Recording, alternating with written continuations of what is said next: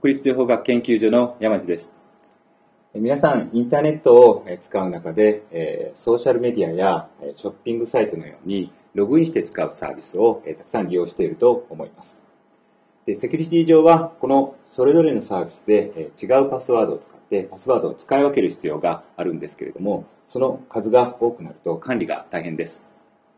で、この問題を解決する一つの方法として、ID 連携と呼ばれるものがあります。皆さんもよく使っているサイトのアカウントを使って別のサービスにもログインできるこの ID 連携を経験された方もいらっしゃると思います。この ID 連携を学術の分野で広く実現しているのが我々が行っている学認です。大学の中には履修登録や e ラーニングなどログインして使うサービスがたくさんあります。大学ではこれらを一つの ID とパスワードで利用するための環境の整備が進められています。で、さらにログインするためだけの特別なサーバーを用意して、一度サービスにログインすると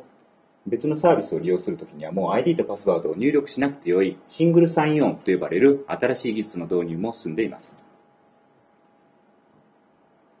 で、これを大学の中だけではなくで、大学の外のサービスにも利用しようとするのが学認です。で、ログイン自体はこのサーバーですでに完了しているので、この外のサービスは大学での認証結果をそのまま信用して利用することになります。で、お互いの信頼関係がなければ実現できないことです。で、学認ではこの信頼関係の輪を構築するためのルールを作ったり、またそのルールが守られているかを定期的にチェックするという役割があります。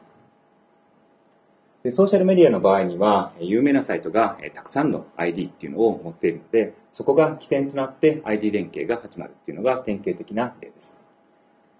で、一方、我々学認の場合には、ID を持つ側とサービスを提供する側っていうのが、それぞれ明確に役割分担されているので、お互い協調関係の下で、この ID 空間、学認の空間っていうのを育んでいけるという大きな違いがあります。で、この連携の中で認証側からサービス側には認証結果とともに属性と呼ばれるユーザーの情報が送信されます。で、この属性情報の信頼性が高いというのも学認の特徴です。で、例えば A 大学の人であるという情報が流れると、その情報に基づいて実際に大学に契約があればその電子ジャーナルのサイトにアクセス権限を与えるという処理をサービス側ですることになります。また、学生という属性情報を使うと、学割のサービスを提供することも可能になります。で、実際のお店では、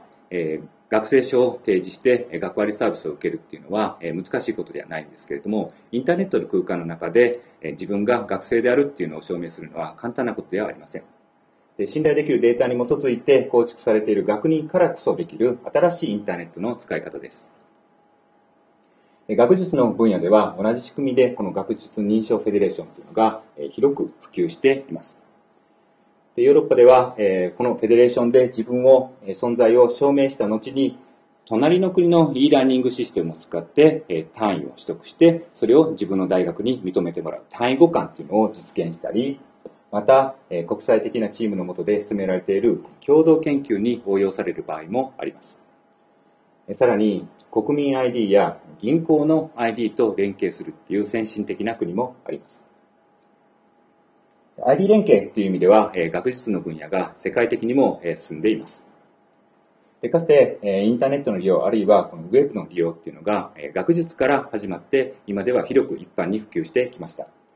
で、これと同じように高いポテンシャルを持つこの ID 連携っていうのを我々は大学だけではなくで、初等や中等教育、あるいは政府や地域のサービスやこの ID 管理にも応用してもらえるように、